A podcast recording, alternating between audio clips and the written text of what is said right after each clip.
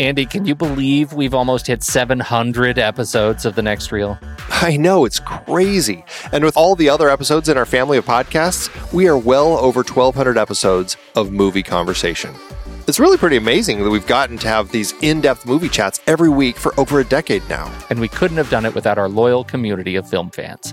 Their support over the years has meant so much. For sure. That reminds me, we should give the merch store a shout out. Buying shirts from thenextreel.com slash merch is a great way listeners can continue to support the show. Plus, they get to sport our great designs.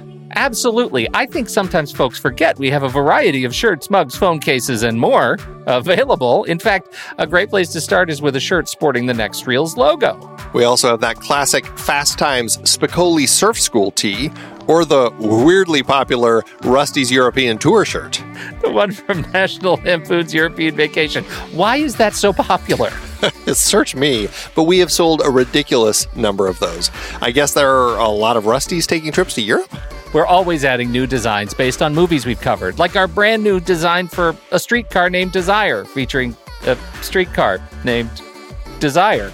So if you want to rep your love of TNR and films, head to thenextreel.com slash merch. Every purchase helps us continue to have these weekly in-depth conversations. So visit thenextreel.com slash merch today. And as always, thanks for listening and being a part of the Next Reel community. We've got lots more great movie chats coming your way.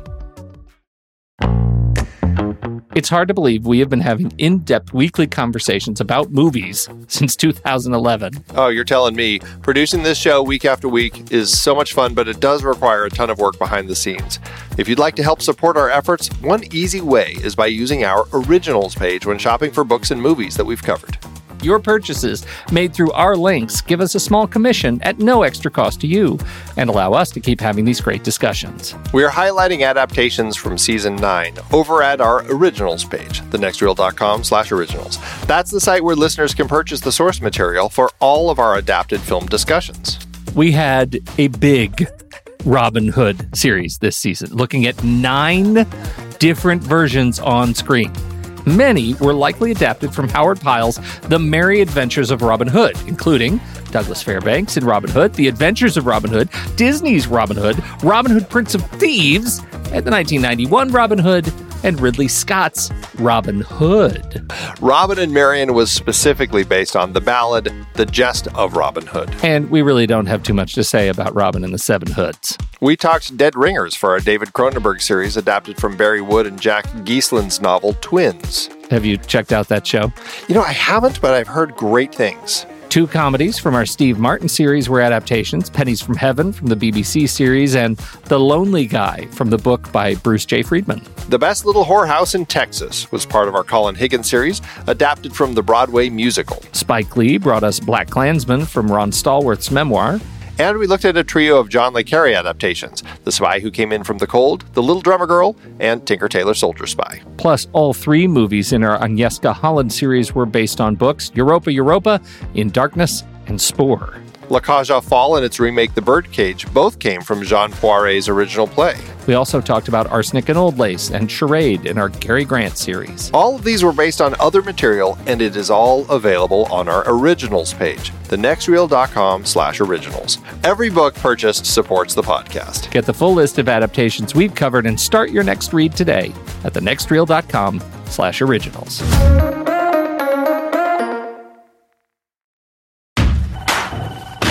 How do I look? Ready? A little sweaty. Post it?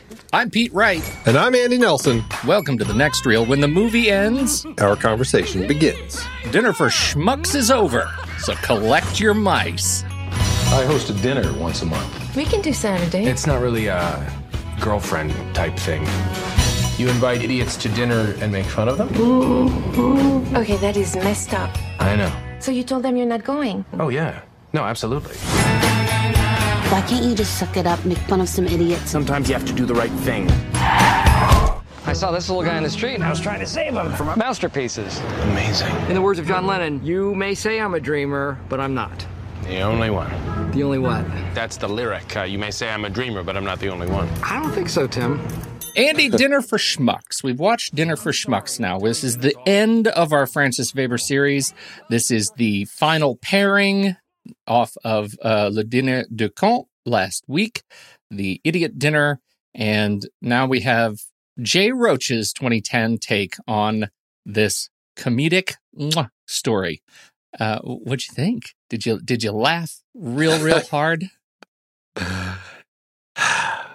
you know, this is where I struggle with with some of these movies, and this is actually the uh, last, the most recent Francis Veber film that he has that has been a translation or that he's you know been involved in in any way. Yes, uh, this is the last one. I, I'm not sure if there are more uh, remakes of other films of him of his that are in the works. I don't know. I don't. I I'd hate to see this as the, the last one going out because I really struggle with this film. It has its moments. It does have its moments, but uh, you know, last week we were talking about when I watched The Birdcage for the first time. I was really surprised at how much a faithful remake it was of La Cage aux Folles. It was a very kind of faithful retelling of the story. Yes, they expanded some characters, made the story a little bigger, but it was the same story. It had the same beats throughout. This film is an example of kind of what I maybe was expecting with that one, where Hollywood comes in, takes an original idea, twists it up and does something else with it and then delivers that as the uh, as the quote remake. Mm-hmm. I, you know i don't know. I i really struggled with this because i feel like the original was just a straight up farce. It had characters that were broad not necessarily a likable uh, you know character in our in the the uh, the main character of the story but they worked really well because they were so farcical, both of them. In this film, the Americans came in and said, you know what? It's a little too farcical. We can't have a lead that's that unlikable. We need to make our lead likable. Let's get Paul Rudd in it and let's rewrite it so he's not a regular of this dinner for schmucks. He's this is his first time, and it's he's invited because of this opportunity for a promotion at work, and he's at odds with the decision. And just by doing that, and there are other elements too, but just by that addition to the story, I felt like, well, okay, but now you have done what so many people complain about when you have Hollywoodized the mm-hmm. the story, and you have made it into something that it didn't need to be because it was a straight up farce and it worked that way. Now it's just this kind of this schmaltzy Hollywood story about this guy who is having these struggles with this this whole decision of his. And I, I feel like that was there are other issues that I have, but I, I feel like just that change as much as I love Paul Rudd and and Steve Carell, as much as I love the two of them together, and as much as I buy into their kind of their connection by the end of the film, I just I was like, ah, why? Why did we have to go this route with this film? I look at Paul Rudd and I almost think that in in making him, in attempting to make him more likable, they've made him less likable for me. They've made him, first of all, anemic in the second half of the film, but in the first half of the film, they've made him aspirational to the to a fault. Right? They've made him a guy who is put who is lying to his girlfriend, who is is scheming because you know he doesn't he, he's willing he's demonstrating that he's willing to bend over backwards in a in a, a deeply uncomfortable way to join this dinner all for that uh, that brass ring of Western accomplishment, right? He works in big finance. He's like he he's aspires to be the one percent, right? Which doesn't age well.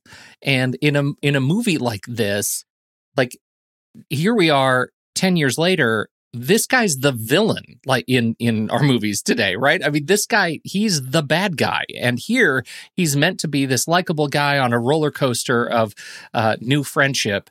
And i i find that like uh, uh, it it just is not held up for me. The the gags aren't funny enough and they don't hold up for me.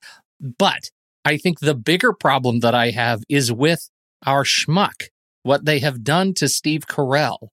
Uh, I don't know if it's how he uh, if, if it's his interpretation of the the original material. I was skimming through the screenplay earlier today, and um, I, I I didn't read it the way he portrayed it, but they made him come off like much more of a sort of manipulative. Uh, he has this deeply hard edge around him. Um, I don't I don't know what it is, but I found him. There's none of that affability that I had with uh, the our you know idiot in the last movie. Uh, this Steve Carell's performance I found was just way too abrasive to even begin to get the joke that we're supposed to get between these two guys. And uh, I just that was sort of lost on me.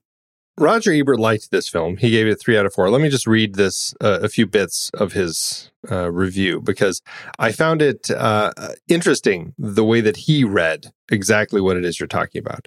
Dinner for Schmucks was inspired by Francis Veber's French film The Dinner Game, which was an enormous hit in France, but seemed to shade on the mean side.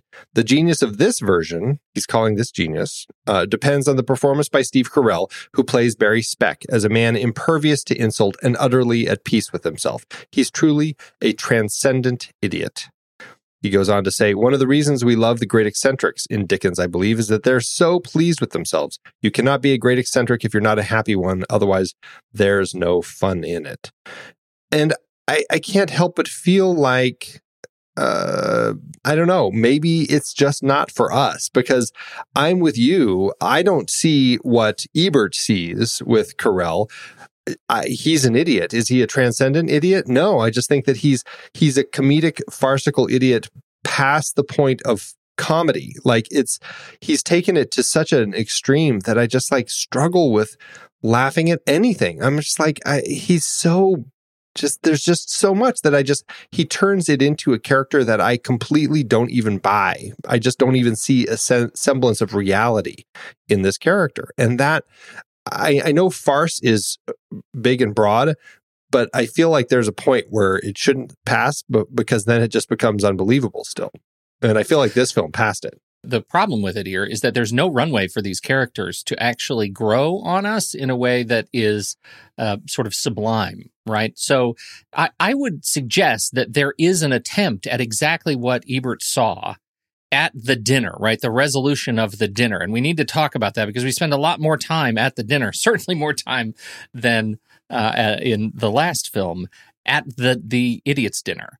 And there is that sense of um, you know attempting to resolve that that the the uh, uh, the why the wisdom of the fool uh, in in that scene and I feel like if I liked these characters more leading up to that, it would be an earned resolution. And as such, it sort of struck me out of nowhere.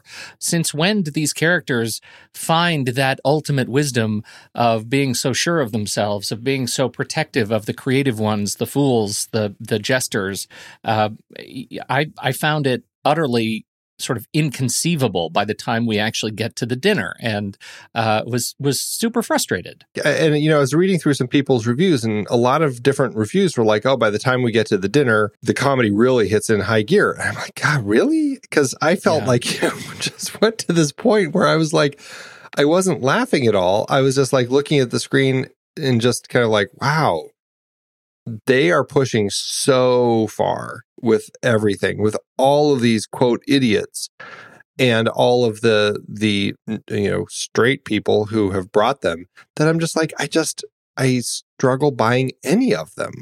And it was just it, it made the ending, especially when we get to the whole mind control versus brain control battle, and I'm like, this is is this a thing? Oh God, Galifianakis was a just completely ill-conceived addition to this movie. Yeah, I, I really appreciated this, this the through line of the tax collector or the tax auditor in the previous film and the way that that played out and i felt like the, uh, extension of it here was just it, it just was a little much for me a little much. It was Yeah. extraordinary. A I much. it is A it made my skin crawl. But but that's the I, I want to go back to the dinner though because the the initial sort of stab at redemption is when for me is when Carell's character uh, Tim uh, Barry gets to stand up and start stacking all his boxes and he does his little monologue uh, uh, and and shows all the little dioramas.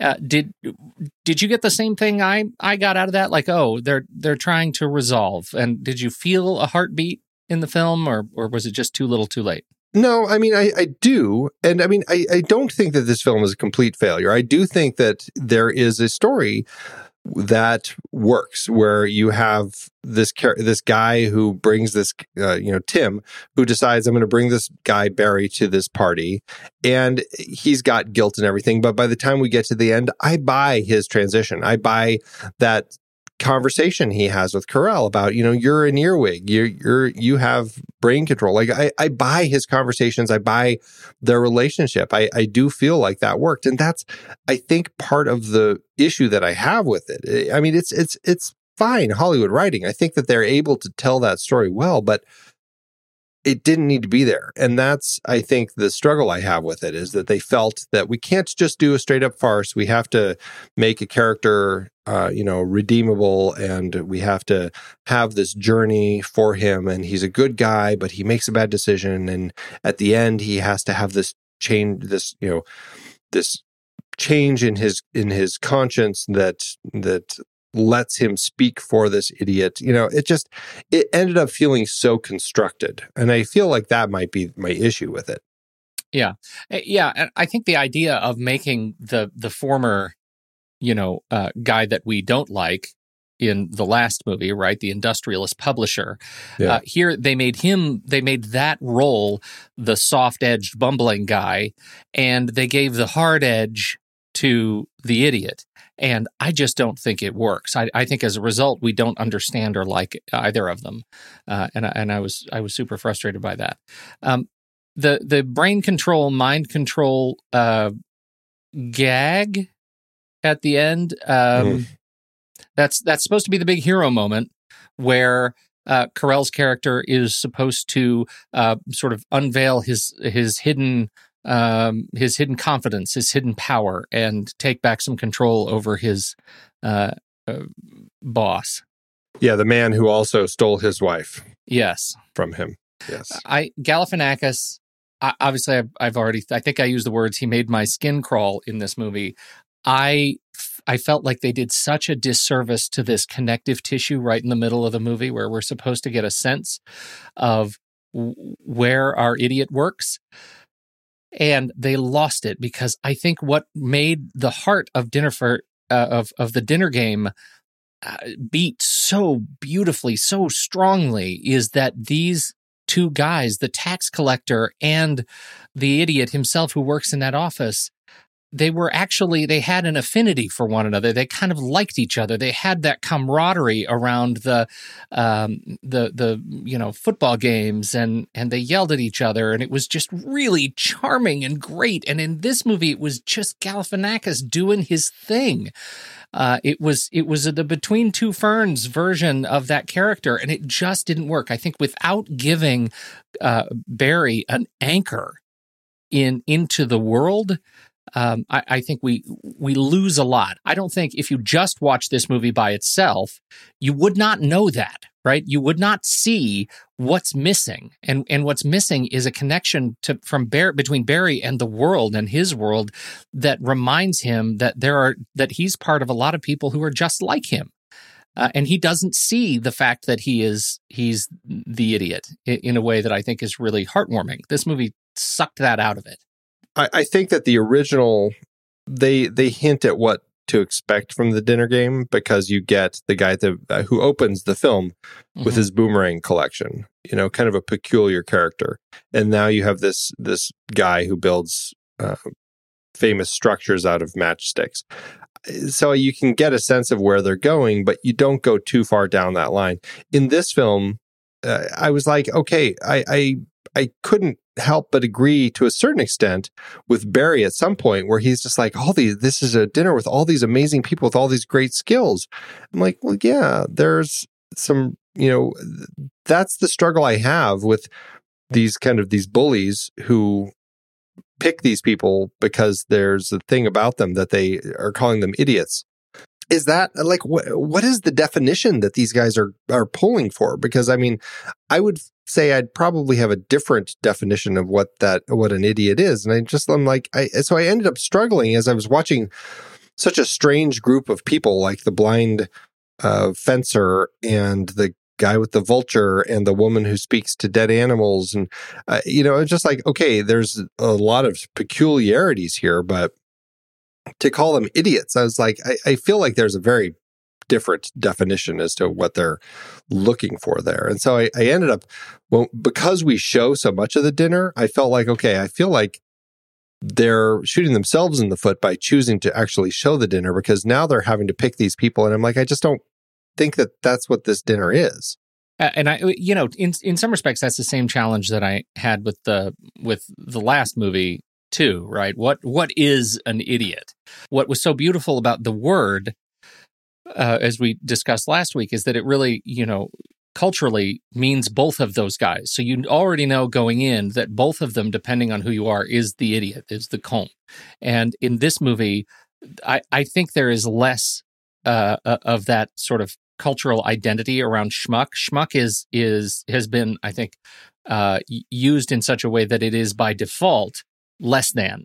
That's what certainly the Bruce Greenwood faction is demonstrating. Right? There's there's nothing you want to do to Ron Livingston but punch him in the face. Like it's yeah. it is because because he so clearly demonstrates that anyone is less than him if he's not if if they don't sort of work in that office and strive for that that big corner office that that sort of experience yeah like the guy who tim is trying to you know take fill the spot of right mm-hmm. i mean mm-hmm. you almost feel like these guys would just bring him to dinner yeah. And so right. just because he wasn't good enough to be in their club. So it, it made for a big struggle. And um, yeah, so, but that, and that was, you know, a whole question I had looking at Francis Veber and these different remakes of his. Is there is there a better way to go when you're doing remakes? Because I mean, the Birdcage was largely very similar to its original La aux Folles. This is a very different way to shape uh, the dinner game. Is is there a better way to make a remake? Does it work to do it this way, or is is one you know better than the other? I don't know. I don't know. I mean, I think the Birdcage was such a terrific example of when to sort of time the cultural market to to sell that particular message in another movie. I think it just it just worked. I think they set it yeah. in the right time in the right place, and and it it was such an appealing cross cultural examination of moral majority and identity and secrets. And we had trouble with the kids but you know largely the movie was was great. Um, and i think last week's movie again largely was uh what you know it was handled with a bit of sensitivity i think that that lets you in and around. And this movie this was the last thing i feel like we talked about right before we closed the show last week. This movie is so American. I mean, not just yeah. Western, but American and uh, not in a good way, right? It's not representative of our of of you know what we may know as our sort of kinder nature that does exist. it's in there. Like we know how to have fun and we know how to laugh and we know how to do these things. And this just made two unlikable people uh, confused and unlikable in in uh, other ways through through context, I, I get the feeling that Roach and team hadn't seen the movie that I saw in Dinner for in the dinner game. That's what it felt like to me. They were remaking a different movie. I end up feeling when I watch a remake like this that they almost didn't like the original. yeah. they said, let's let's do something a little more just to make it you know we'll flesh it out. We'll really kind of make it actually have a real story. Well so okay but case example right? This is the americanism of it right? If oh, we yeah. put if we push a door open gently in the original we're going to throw the door open and nail it open in this one. And i think the example here is when the uh, uh the other woman shows up and ends up in you know doing her like shows up in like leather and lace and she's you know they they have that chase with barry around the apartment just destroying the apartment uh, and um, it is it ends up being a weirdly sort of tasteless i didn't find it particularly funny at all uh, romp uh, kind of a, a destructive romp through uh, tim's life Yeah. Th- that that did not get to the the sort of humor and the sense and sensibility of the original. It did not carry that at all. It just was blunt force trauma to the original idea. It was. It was. It, it, that didn't work for me at all. It was just like a nonsense way to rework the uh, the character that he had slept with. Right. Yeah. It just it turned it into kind of over the top nonsense. That being said, I want to bring up the the later scene with with Darla uh, at some other point because I actually like. well, let's do it. Are you talking about the the restaurant? that's the one scene in this movie that I'm like, they nailed everything in that scene. The way that it plays out, the way that the uncomfortable awkwardness kicks in when uh when Barry walks in with Darla. And like, because it was going well, you had the Swedish couple kind of talking with with Tim about everything, and then all of a sudden that happens, and uh, that was so funny because they want a proposal and Darla is so excited and she's totally into it. Like I was like, God, this is this is what this whole movie should have been. It was just spot on perfect. And then his actual girlfriend shows up Yeah. and it just it's just like that constant escalation. I'm like, oh, this was genius. This was, I think, the the best of Jay Roach, right? This is the sort of comedy that I think he does really well in Meet the Fockers and in Austin Powers. It's just like it just was that amplification of one thing after the other that kept working and making it a better and better scene. And for me, I was like, uh, like watching Darla as she's practically in tears as he's proposing to her. I was just like, this was that was the moment for me of this film, and I kept hoping for more scenes like that to come out of this, and it just never did. So, so I don't know if you liked it as much as I did, but for me, that scene was just spot on perfect. Well, I have I, I do have some things also that I, I liked about the movie. That scene is one of them and and I'm right with you. The the sort of layering, the comedy layering that he does, but he still works small, right? I mean there it, it, it is an intimate scene in the movie and it it's big laughs. Right. It's when it Yeah. becomes so big back at the apartment destruction scene with Darla. It's so big. It's such a big sort of comedic set piece. It no longer works for me. It's like come off the rails. This one, intimate at the restaurant, plays on language, plays on misunderstandings, uh, m- mistaken identities. Those kinds of things are, are I think, true to the source material uh, in in a way that that earn the remake for me. Uh, I Yeah. I'd like to to talk a little bit though about Jemaine Clement. Before we do, I just I, there's one last thing that I, I wanted to say, uh, and I can't remember how I got distracted from it. But you were talking about this film feeling very American, and the Mhm. one thing that I I really felt also said this is an American remake is the fact that in this version they really really felt that these two guys, you have to believe that they're going to be best friends by the end of the movie, and you know. That's the American way, right? Of of telling a story like this. Tim learns his lesson, and by the end you're having steve's or uh, barry's voiceover explaining how everything worked out for everybody and of course you know barry and tim are buddy buddy and i would never believe that at the end of the french film that those two guys ever would have been friends afterward Right, right, and they leave it up in the air. Like there is a there, there Yeah. is a possibility somewhere that those two guys would end up being friends. That it transcended the the uh, oh you're an idiot you make so many mistakes on the phone to oh that's just part of who he is kind of Right. relationship. I, I Yeah. can buy that, but they left it open to us to dissect it, and I think you're Yes. I think you're right. This movie Yeah. is that's a particularly American thing. All right, so Jemaine Clement as Kieran. Um, what do you think of this character? you know, I like Jemaine Clement. I like him a lot. I think he's just a really funny guy. I think his character of Kieran here is a really funny character. I don't know if I needed us to go down this road with yet another crazy character.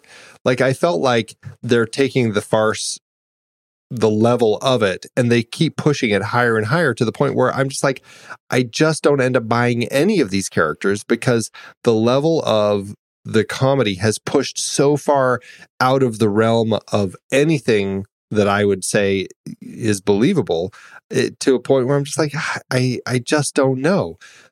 The one character that I feel like, you know what? He's an artist, he's crazy. I kind of buy as this crazy character. I, I don't know if I completely like him, but there is a level of him that I buy. And I think yeah, that's kind yeah. of funny. Yeah, no, and I'm I you, the way just watching you stumble uh, around your own opinion of this, it delights me because that's what's going on in my head. It's like my inner Andy is just doesn't know what to do with himself. Um, I I really like the character. Like I think it's super funny, and it's one of those ancillary characters, right? Those kind of bench strength characters that I walk away from the movie thinking, ah, I know in my heart of hearts that that was enough that it was enough Jemaine Clement with the horns and everything. But I do also kind of subversively want more of him and less of everyone else. Well, I think it's because he had a line, and I wrote it down here. Like these two women. I'm going to make love to these women. That's who I am. no, it, but I think for me, it was a moment of of clarity. Like he's a crazy character. He's dressing crazy. He's doing mm-hmm. crazy things. Uh, but he has one moment where I'm like, whoa, okay.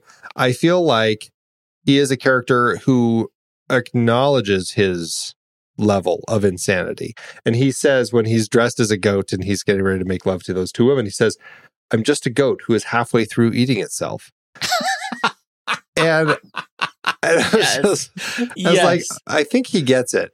Like, I think he actually yes. is the one in this film gets it. He's the only one who gets it because he is. He's true to to himself. He is like you can imagine the first time he puts on the go the ram's horns and the loincloth and the and the legs uh, that everybody would look at him like they look at Steve Carell at Barry with the the mice collecting the dead mice off the street, right? You you know that that's how it starts.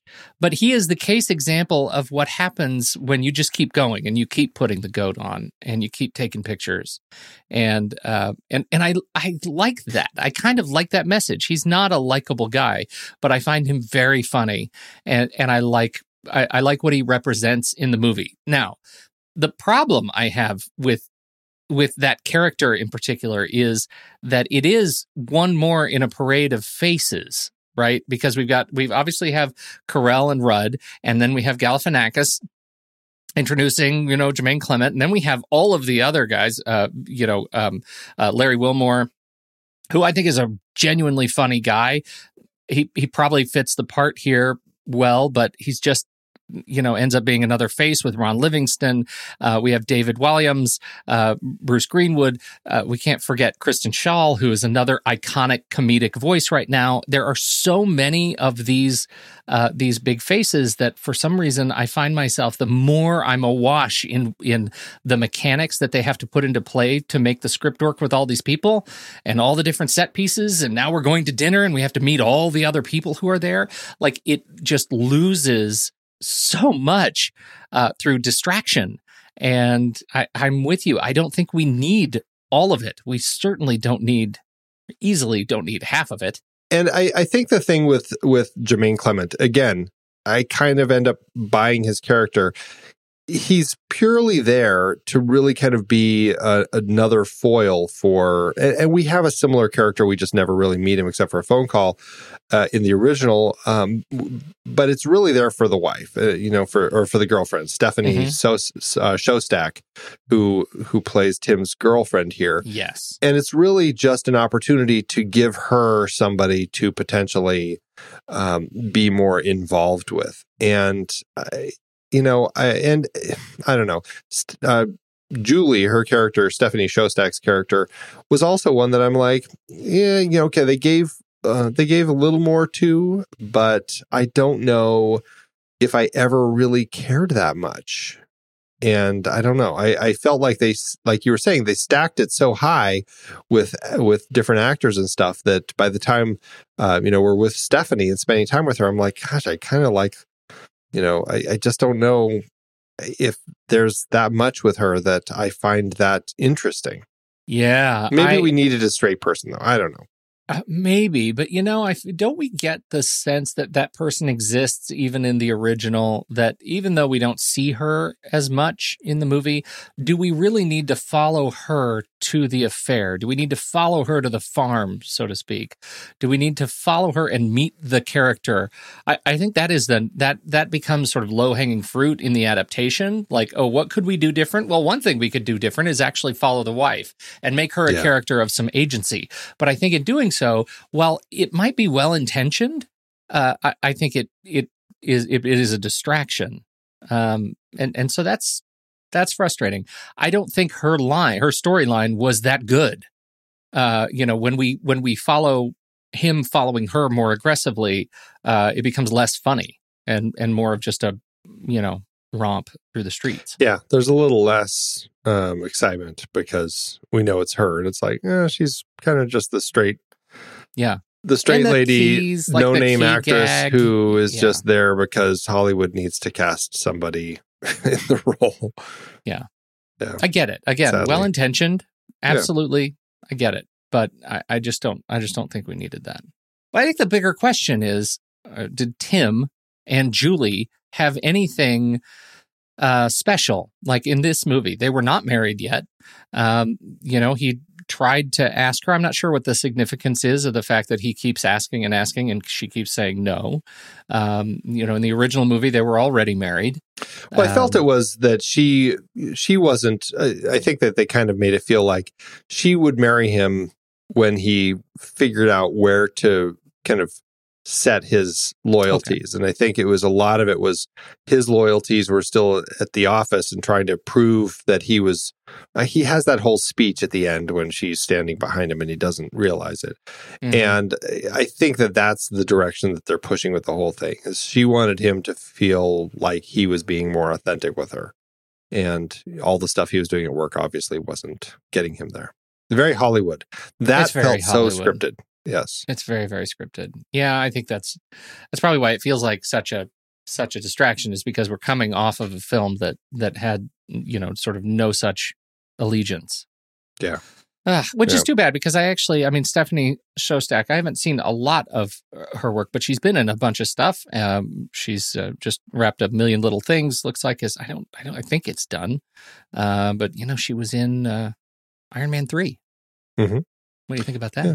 She was in a, a number of different films for uh, uh, kind of, there's a big burst of them in Yeah. the kind of 08 to 2011 or so, whereas like, or tw- even a little past that if you go through 2016. Right.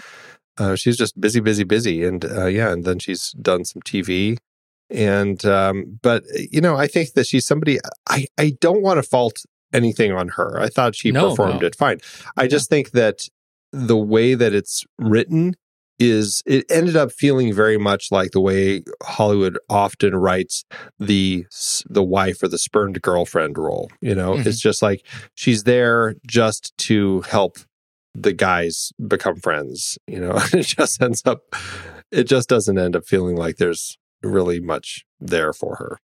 Anybody else in particular you want to talk about in this movie besides the fact that I just have to say, I love Bruce Greenwood.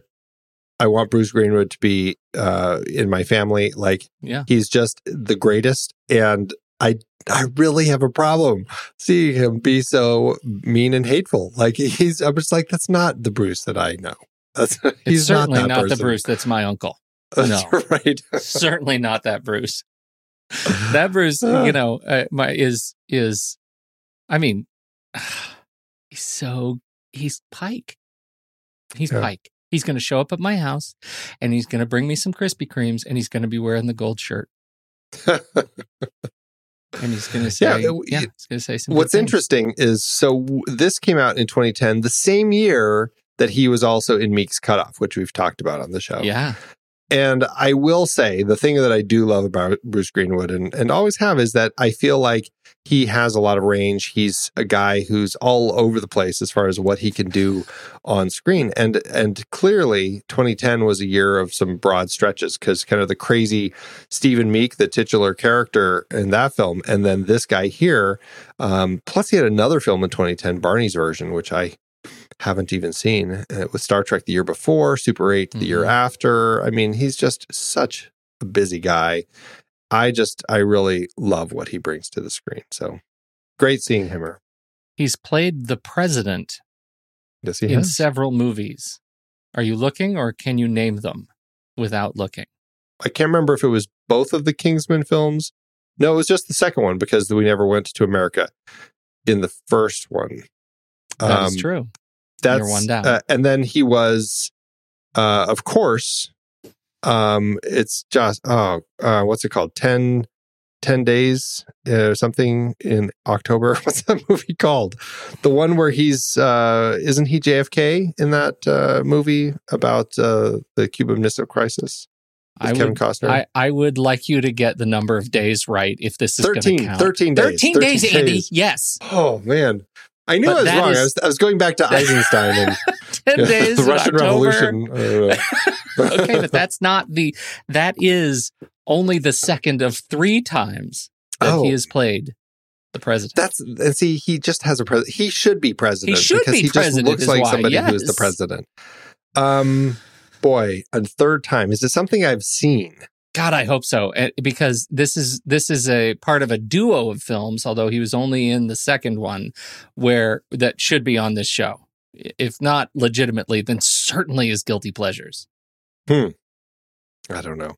What is it? 2007 National Treasure Book of Secrets. Oh, okay. I should have known that. Yeah.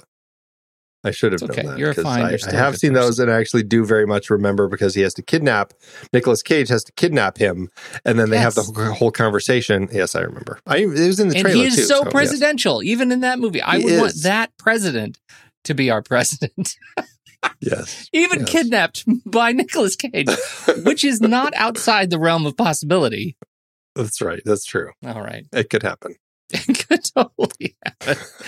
Uh, Steve Carell. I don't think we have anything else to say about Steve Carell other than isn't it great that he could do this movie as his audition for Welcome to Marwen? Boy, I tell you, man, yeah, seeing him working with those mice, I'm like, wow, I feel like this was totally a prequel. Yeah, very weird great. prequel. The you know, uh, we didn't mention that this is, I think, is this by the time we got to this one the third time that he and Paul Rudd had worked together? Oh, because there was there was um, Anchorman, mm-hmm. and, and, there was the forty year old virgin. Forty year old virgin. Was and Anchorman then, two before or after this? It was after. Anchorman two was 2013. Yes, that was after. Yeah, they're in that group, kind of that that club of actors who uh, work a lot together in uh, you know this this type of comedy, right? They do a lot of yeah. these uh, films, whether it's um, working with oh Judd Apatow or different filmmakers like who are making these sorts of films. I feel like they just end up kind of tapping into that same group and so end up in a lot of films with each other and i maybe there maybe that's it but I, I i can't help but feel like there are more that they've done together yeah they call them the frat pack is what they oh. is what that group is called um, and it is a group that is considered to include ben stiller owen wilson luke wilson will ferrell steve carell and can you name him i think you can double v i don't know vince vaughn Vince Vaughn, and um, and so they, uh, which is weird then, because I don't th- I don't see him in the pack. I know, except for maybe like old school, oh, right? Weird. And then he immediately transcended the pack. Uh, right, he left it. You know, he left the pack. It. Uh, before, so this was apparently, I'm, I'm looking at Wikipedia now, and so you know, apparently the reference, the first reference was from USA Today that dubbed them as the Frat Pack in 2004, but it was Entertainment Weekly who had earlier uh, referred to them as the Slacker Pack because they Entertainment Weekly had already used Frat Pack to describe another group: Leonardo DiCaprio, Tobey Maguire, Matt Damon, Ben Affleck, and Edward Norton. who were already the frat pack had been they'd been already taken up. So uh, Internet Entertainment Weekly dropped Slacker Pack, and they now have used Frat Pack, and it is back to the Wilsons, Ferrell, Carell, Vaughn, and Stiller. Well, so what's Leonardo DiCaprio's group called now? Do they did they get their name They usurped? new- they don't get a They name did. anymore. They have no name. They have no name anymore. Maybe it's it's been 'cause taken of- away. Tobey's involvement. They said, That's you know what? It's because of Spider-Man Three. You're you're well. He ruined it for thinking of- everybody. I was thinking of Molly's game more specifically. Oh. Uh, but what I was really looking for is uh, if we could find, yes, indeed. Okay, so what were we looking at? We were looking at Films that they uh, have done together. Oh, see, and they also include guys like David Koechner and Seth Rogen. Um, It's just yeah, it, and they're all constantly doing things together. I Yes. feel like it's just it is it does feel very much like some club. yes, yes, it does. Forty-year-old virgin. Uh, he was not in Night at the Museum, Sausage Party.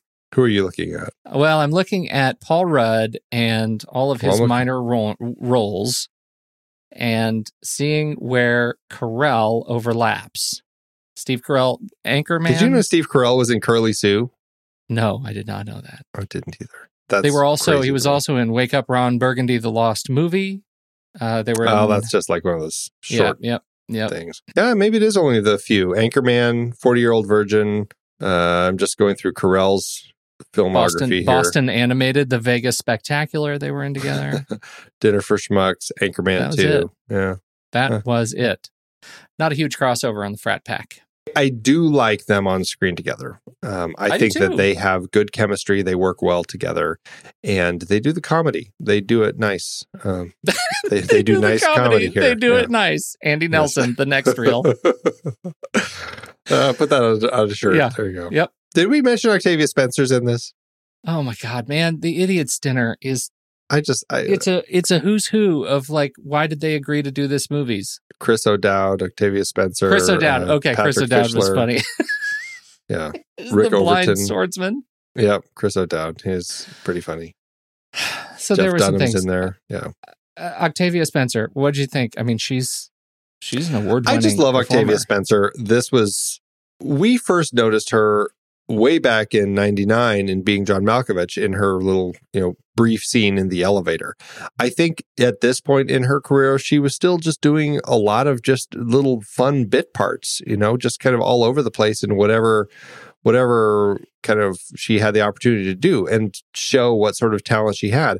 The very next year is when she does the help and that's really kind of her transition into much bigger opportunities because of her Oscar win with that film. And she's just done, man, she's just done so much stuff. And I, I've always loved seeing her on screen. And she's just uh, fun. She's fun in her weird little role that she has here, where she communes with the dead lobsters on the table. oh dear. You still haven't watched her um, Apple TV Plus show. Truth be told, I have, I have not. Andy, you got to watch that. She's a podcaster. It's like it's Oh, made totally for wanna watch us.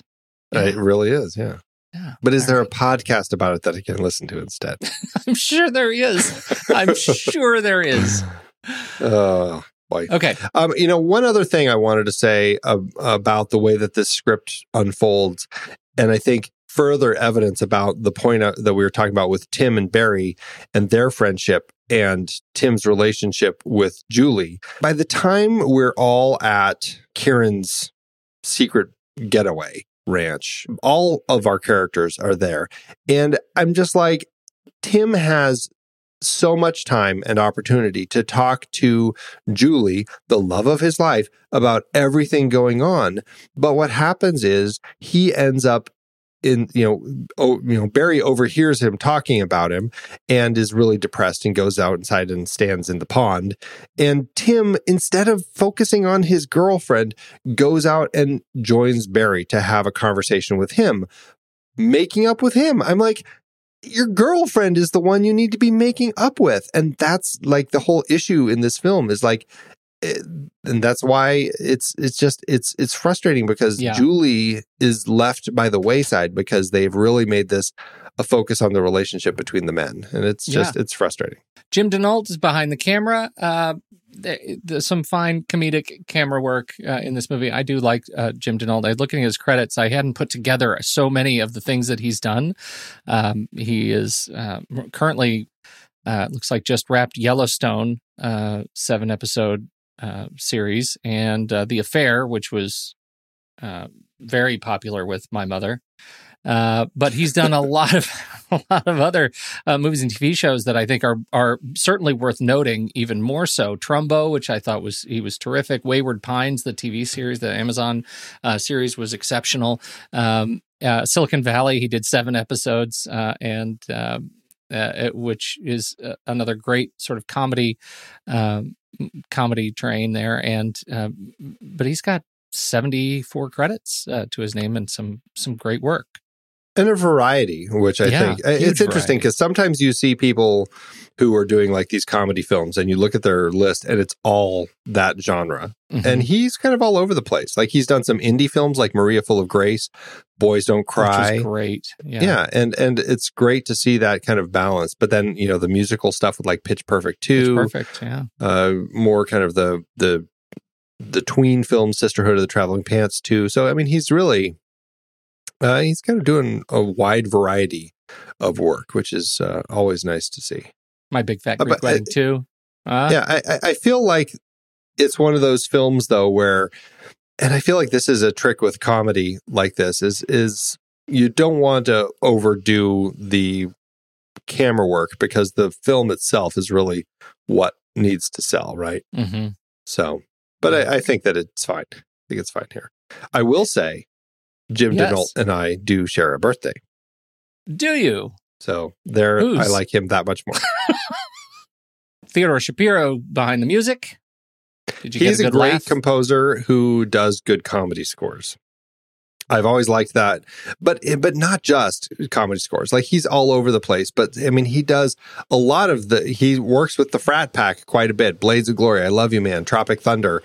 Uh, you know, he does all of those. But then he's also doing stuff like The Secret Life of Walter Mitty, which has just a a much nicer kind of uh, in introspective feel through it, with some of that comedy and everything. Um, I, I just definitely feel like he's uh, uh, kind of a fun composer who does. Uh, oh, he just does comedy music really well. I think so too. But I, for me, Secret Life of Walter Mitty is absolutely the best thing he's done. Followed very quickly by Tropic Thunder. Uh, I would say followed quickly by Captain Underpants, the first epic movie. the music in that is so good. It is so you- good. That's true. You win. That's a, that's true. But Walter Mitty is still up top. Captain Underpants, Tropic yeah, Thunder. right. I'll let those duke it out. Uh, but I think he's, you're fair. absolutely right. He has a real Yeah. sensibility for comic moments. We we should talk a little bit about uh, the the Veber thing, right? We've just done two pairs of these Veber movies. What's the deal with remaking Veber movies now that we've done these two? What do you think? Well, one, I will, before we say that, I do just want to say I wish that I know we are kind of unfortunately just uh, focused on films that were more readily accessible. There were other films in his library that it was easy to find the American film, but not so easy to find the French original. Mm-hmm. I would love to have had a pairing in this uh, where he had, uh, you know, because he has directed both the French and the American remake. I would love to have had one of those pairs in this in this list, but you know, we'll just have to save that for another day.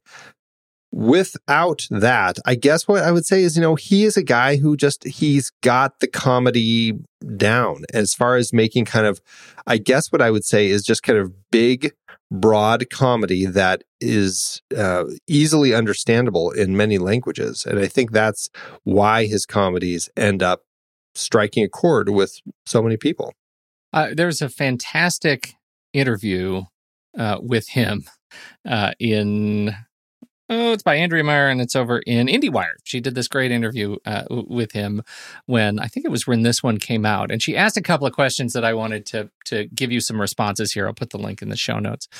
The first one is uh, she asked, "What is it about your films that makes American filmmakers want to remake them?" Right, our central question. I thought it was interesting to get Veber in his own words to tell us what does he think about this? Uh, and he says, I think it's because I'm attracted to high con- by high concept movies, you know, easy to tell in two words. For instance, I did a film called L'Emmerdeur, here, uh, here called A Pain in the A. Uh, Billy Wilder remade it. He made a so so movie, Buddy Buddy. But if I tell you the story, it's very easy. A man who has to kill the president in a hotel room and a salesman who wants to commit suicide next is next door. And those two guys meet the suicidal and the killer. I know American studios are attracted by high concept movies. I was very flattered and then at the same time a bit disappointed because he didn't succeed. and she follows up with this, which is one I think you asked about specifically. She follows up with um, the original version of your films always seems to be superior to the American remake. Even the one you directed, Three Fugitives, was much better in French. Why do you think that's the case? Bold, Andrea, bold. and and he says uh, it's like in church when we had the mass in Latin. It was more mysterious. Then we translated it in French, and it was not as interesting. It's the same thing with adaptations. In French, we like them because it's more exotic. But what is the point is that it did well. It did 45 million gross for a film that cost 16 million dollars. It was kind of a hit, which is what counts in Hollywood. So, so I, I put that quote in our notes, but didn't give you the question because I wanted you to hear that her question directly insults his own remake of The Three Fugitives. That's hilarious. You know, what's funny yeah. is in in preparation for this, uh, from between last week and now, I actually did track down the tall blonde man with one black shoe. I watched that, and I watched the man with one red shoe, which happens to be very much a guilty pleasure of mine. I love that movie. That's weird. I didn't know that. That is a great example of a pairing that I think that the original works and the remake ends up kind of doing doing it justice. So I'd be curious to think if uh, I, I mean, assuming from this that he didn't think so, but um, I think so. So so there. There is no mention of that hit pairing in this uh, uh, in this article. he does say rather Veber pairing rather pointedly, he says uh, that he, he thinks American and French comedy are dying because there are very few of them that are any good. It's a serious time for movies. Reviewers are very cruel to comedies and nicer to serious movies, the ones who have a kind of meaning that is more than just a joke. I've done two or three serious films, but they haven't done as well as the comedies. People expect me to make them laugh. That's interesting. I feel like it's just the way that people expect the stories to unfold. I don't think people are that keen on movies that are just a joke anymore. I feel like they do want a little bit of a, I guess I could say, a story that shows it's it's you know it's kind of grown with the times i think storytelling has definitely changed with the times i don't think people want that simple of a story. They want it to be a little bigger. And maybe that's mm-hmm. why the American need to retell this story and throw so much more into it is uh, what happened. I've studied the human mind. I've learned how to read it and ultimately control it. Oh, I can't move. Oh, buried move. Just move. I can't. Yeah, you can. I can't. I release you. Oh. So before we go, uh, I have a few random little points that I want to bring up. One, this was an interesting little uh, note. The dinner scene was filmed in the same location as the Wayne Manor was for the Batman TV show. Get in the, what was it? It was in the bookcase? It wasn't the fireplace. right. Somebody pull the lever, pull the book. All right. Escape from that uh, fire in the living room. Right.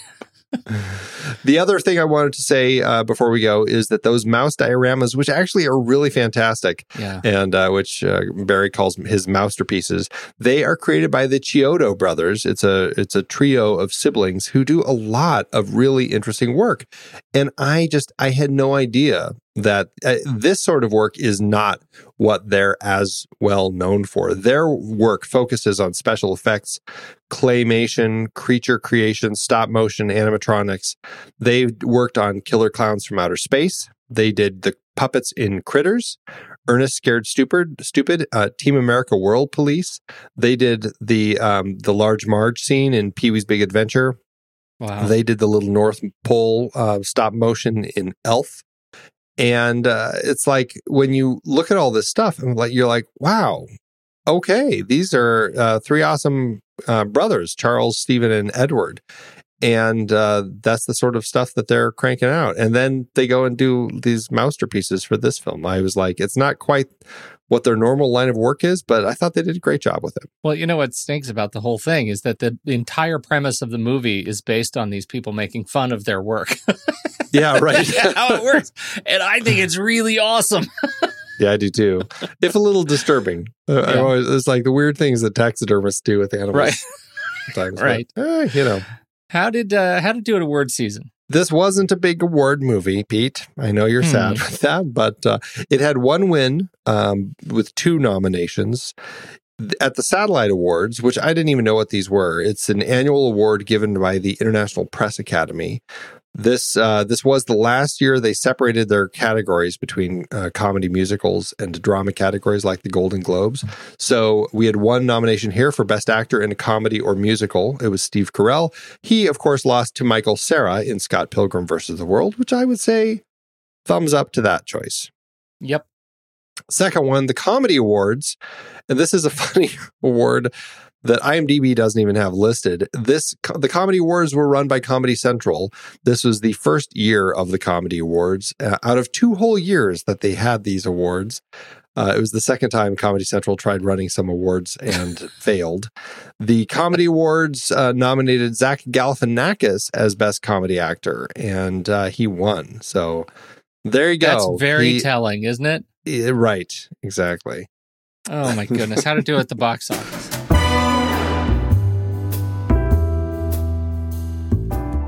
Well, Jay Roach, uh, his inspired adaptation of Veber's story cost a pretty penny, 69 million wow. or 80.7 million in today's dollars. Why it cost so much, I can only speculate. Surely the vulture.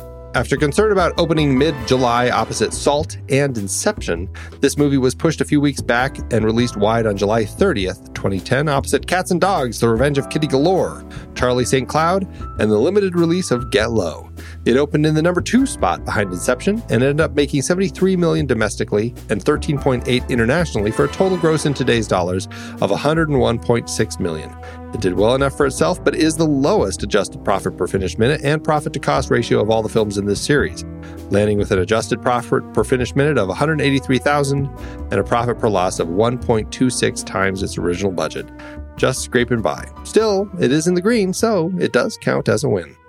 And you know, I, it does count as a win, and it counts as a win. I feel like I I didn't like the movie. It's it's not for me. Let's just say that it's just it's just not for me. But I I hope that that doesn't, um, you know, I don't want that to to shine an ill light on Jay Roach because I think he's a funny guy, and I like a lot more of his movies than I don't like. Um, and um, you know, I think he has an interesting uh, sensibility. I like a lot of the movies that I would imagine you don't like, also. so I think our oh. our Venn diagram of fans of Jay Roach movies, um, you know, might might not cross over. But you know, I think Bombshell and Trumbo and uh, the campaign and Meet the Fockers, of course, I, I, you know, those are all. Uh, for me, great experiences, uh, and I like the Austin Powers movies. So what are you going to do? Um, yeah, they're fun. Meet the parents. They're great. I think he does. I think he does some some generally great work. That makes this movie stand out even more for me. Uh, that it is, you know, so far from what I really like about the other movies that he's directed. Yeah, I think that's where I stand too. I, I, think Jay Roach has done some some good stuff, and then this comes along, and I'm like, gosh, I can't help but feel like uh, and I feel like I'm I blame it more on the script than him because I think when there is some solid comedy in here, I think he can handle it okay. You know, I, I just feel like, and maybe just may, I don't know, maybe he gave the actors too much leeway in some things. Um, I I don't know if it's the script, if it's him. Uh, David Guion and Michael Handelman um, had adapted the script. We didn't bring them up, but I, I don't know where the issue lies, but it's definitely a problematic Jay Roach film for me with that, Andy, we should probably take it to the mat. Let's do it. Head over to flickchart.com slash the next reel. You can see all the movies we've talked about on this very show. If you swipe over in your show notes and tap the word flickchart, it should take you directly to this movie where you can add it to your list and see how it stands up against ours. All right. Before we begin, I do want to point this out. Flickchart allows uh, right now the way that they're structured five actors to appear on the starring list. That's all. So they always are debating who are the five who should appear here. And in order, this is who they pick Stephanie Szostak, number one spot, Steve Carell, Jemaine Clement, Zach Galifianakis, and Paul Rudd. what? Rudd. Paul Rudd is last? I don't even know what to say. I just had to put oh, that Oh, out there. Strange. I don't know what Flickchart uh, may want to re re evaluate their choices there. First Oh, up, we have Veber versus Veber, Dinner for Schmucks, or La aux Fall. Well, it'd be uh, La aux Fall. La aux Fall for me. Dinner for Schmucks or the host, Little Bong Joon Ho. The host. I will take the host. Yes. Oh, Dinner for Schmucks Come on, Cherry the Tom- Moon. Come on, Cherry Moon. the, the Thomas Crown Affair remake, the 1999 Pierce Brosnan and Rene Russo version. I think you know I'm all about that briefcase. Folding Oh. up paintings. That's right. I will take Thomas Crown Affair. Dinner for Schmucks or the Little Drummer Girl. Dinner our for favorite Schmucks. Diane Keaton film. Turns out there's a line, and it's right here. uh, yeah, I will too. That was a tough one. Dinner for Schmucks or Christmas in Connecticut. Oh, Barbara Stanwyck, please. I will take Christmas, that one. please. Dinner for Schmucks or number five in the Apes series, Battle for the Planet of the Apes. You're probably battle, aren't you? It's got problems, but I will pick Battle. All right, I'll go battle. Dinner for Schmucks or Wendy and Lucy. Not quite Meek's cutoff, but uh, Hmm. but another in that vein. I will take Wendy and Lucy. I thought there was some pretty solid stuff in that film. That quiet little film. All right. Yep. Dinner for Schmucks or Outbreak, helicopter and all. Oh, wow. Outbreak. yeah, I'll go Outbreak. Dinner for Schmucks or from 1939, The Hound of the Baskervilles. Yeah, dinner for schmucks. I will take The Hound of the Baskervilles. I'll do a little Sherlock Holmes mystery story, heroin Hmm. addiction and all. Yeah, the heroin addiction. Yeah. Hmm. It was the dogs in the pits. the dogs in. um, oh, do I want to give this one up?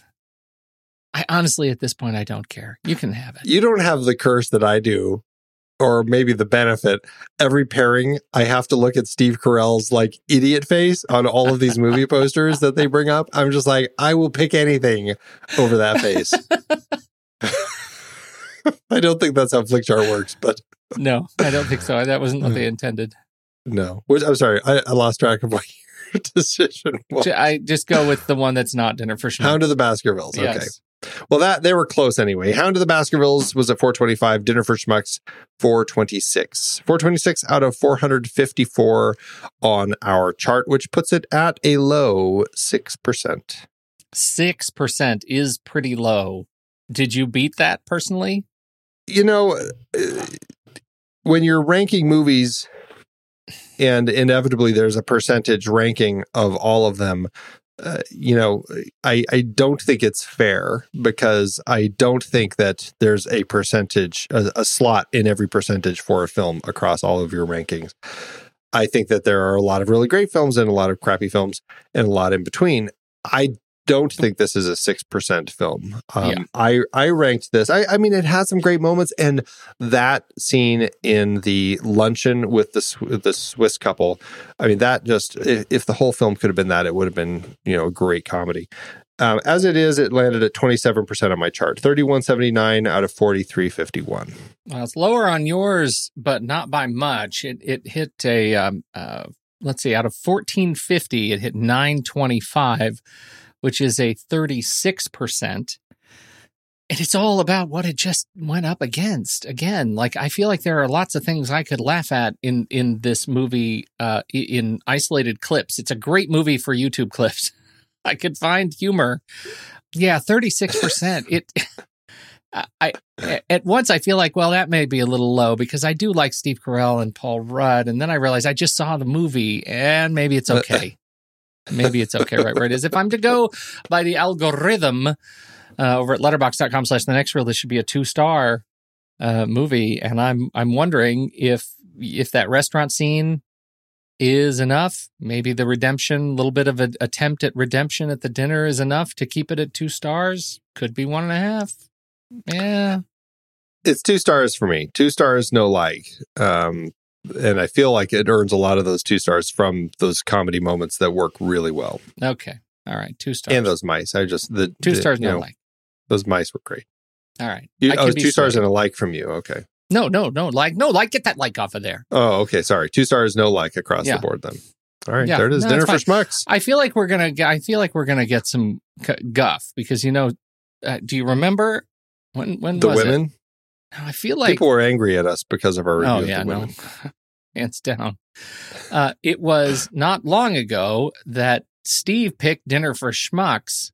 It was in uh, November twenty third, twenty nineteen. He picked dinner dinner for schmucks for his Satmat pick. And oh, he our Saturday matinee show you're talking yeah, about. it was the Saturday matinee show, and it was uh, it was a quote. He started with a quote, and neither of us could remember the quote. Like it didn't ring a bell at all. And I, I'm watching this movie and thinking about that, and realizing now I remember why I didn't remember the quote at all, not even a little bit. So I, I don't I'm even sorry, remember what quote he used. Yeah, That's right. that was his number one pick that week. Wow. I bet it was that goat line. I'm just a goat who is halfway through eating itself. Just maybe that's Steve's where own the, philosophy. that's where the extra half star is. That line is Well, that's the end of our uh, series on Veber and the remakes. Where do we go from here? yeah, I, I do want to look at more Veber films, but uh, we'll just have to do that on our own. But I am curious about more of his stuff because I, I really do like seeing the French originals. So I'm curious to see more. Uh, but we're taking a a, uh, a turn, sticking with comedy though. We're going to be looking at, uh, at at some Cary Grant films. I shouldn't say straight up comedy. There's, uh, but I think that he's an actor who definitely brings some of that to his films. We're starting with Arsenic and Old Lace, Frank Capra's film from 1944. Then we're going to be uh, getting another Hitchcock on our list with uh, one of my favorite Hitchcocks. Uh, which is North by Northwest from 1959. And we're going to be ending it with one of my uh, favorite films of all time, which is Charade from 1963. I love it. I uh, this is going to be just a great series of great films. I can't wait because Yeah. this is like, you know, kind of wrapping up this uh, this little stretch before a hiatus. It's like uh, this is uh, makes me happy to kind of go out this way. It is. It's a great way to. It's a great way to hit the uh, hit the streets. Hit the streets, Sandy. When the movie ends, I don't know. July. I, wait a minute. Oh, Are we sorry. really taking the July hiatus? I like thought I you feel were like we giving should me be- that. No, it was. I was, and then I got excited about that because somebody said something else about that. Are we really taking the July hiatus this year when we've just come out of quarantine? Is that really a time to stop podcasting? I just want to plant that as a seed. We should think about that harder. I guess I guess people will find out by the time July hits if we're right. taking a break or not. We may not be. We may be here. I don't even know when the movie ends. Why don't we just make it a, a daily show for the month of July? Just throwing it out there. You're right. It's good. We already produced enough damn stuff anyway. Oh, when the movie ends. Our conversation begins.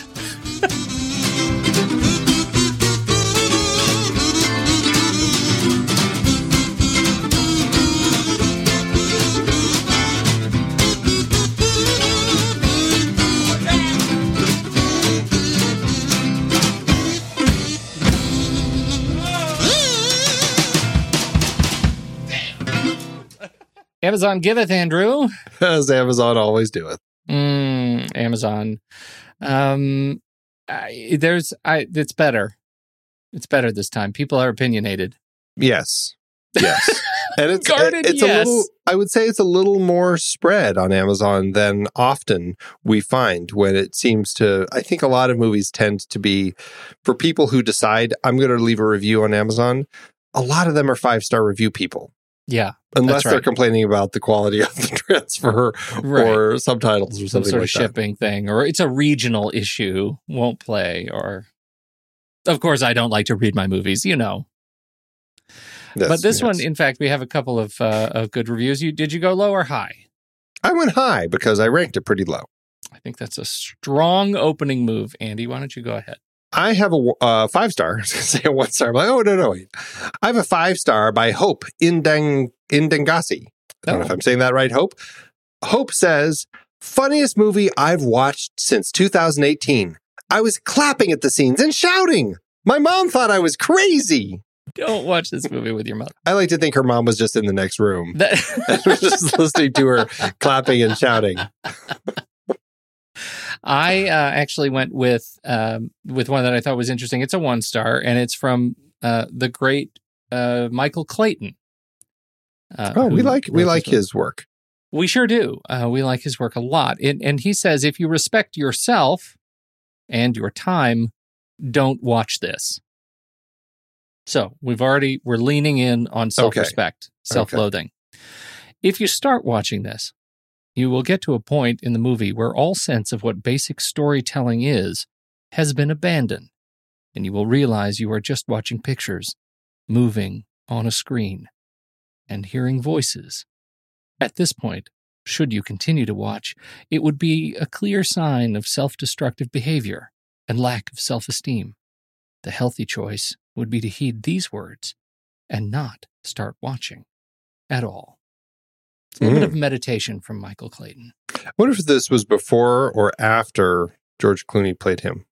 Well, I, I guess I can tell you that. When did, because when did George Clooney play him?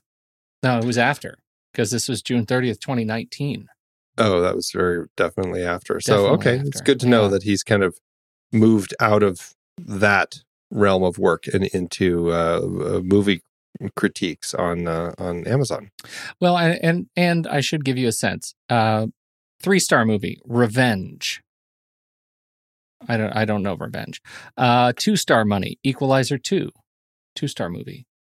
Um, he actually Equalizer gets two. Okay, yeah. He says of wet bags, Angel Love, two pack baby cloth diaper, wet dry bags with two zippered pockets, travel beach, pool, gym bag for swimsuits. He gives it a one star and says, not waterproof. hmm Mm. Uh, don't think twice. He gives one star. Remember, Wow, don't think okay. twice. That we had that as a trailer rewind pick. I think the guys like that one. Yeah. Uh, but he does say the Anker dual display universal docking station with DVI HDMI output, audio, gigabit Ethernet, two USB three ports. That's five star. It's great. So that's what he said. It's great. he's capable of loving. Okay, good to know. Good to know. Back to work, everybody. All right. Thanks, Amazon. I've been podcasting since 2006. In that time, I've tried countless hosting platforms, but in August 2022, we switched to Transistor to power all of our shows here at True Story FM, and it's been a game changer. I love the Transistor allows unlimited podcasts and storage without extra charges. We can publish so much content, and we do. If you want to start up a podcast, do yourself a favor and host your show on Transistor. With their one click publishing, you can get your new show onto all the major podcast directories effortlessly. And their website builder lets you quickly build custom sites for each show. The detailed analytics are invaluable too. You can access all kinds of listener data anytime. Oh, and the versatile players allow you to embed episodes anywhere to reach new listeners. Plus, the team behind Transistor is super responsive and keeps making the platform even better. After using countless hosting services over 15 plus years, Transistor has been hands down the best podcast partner for us. If you want a hosting platform to take all the worry out of getting your podcast out into the world, go to thenextreel.com slash transistor and check it out. Support our show and support your own show by going to thenextreel.com slash transistor. Start growing your podcast today.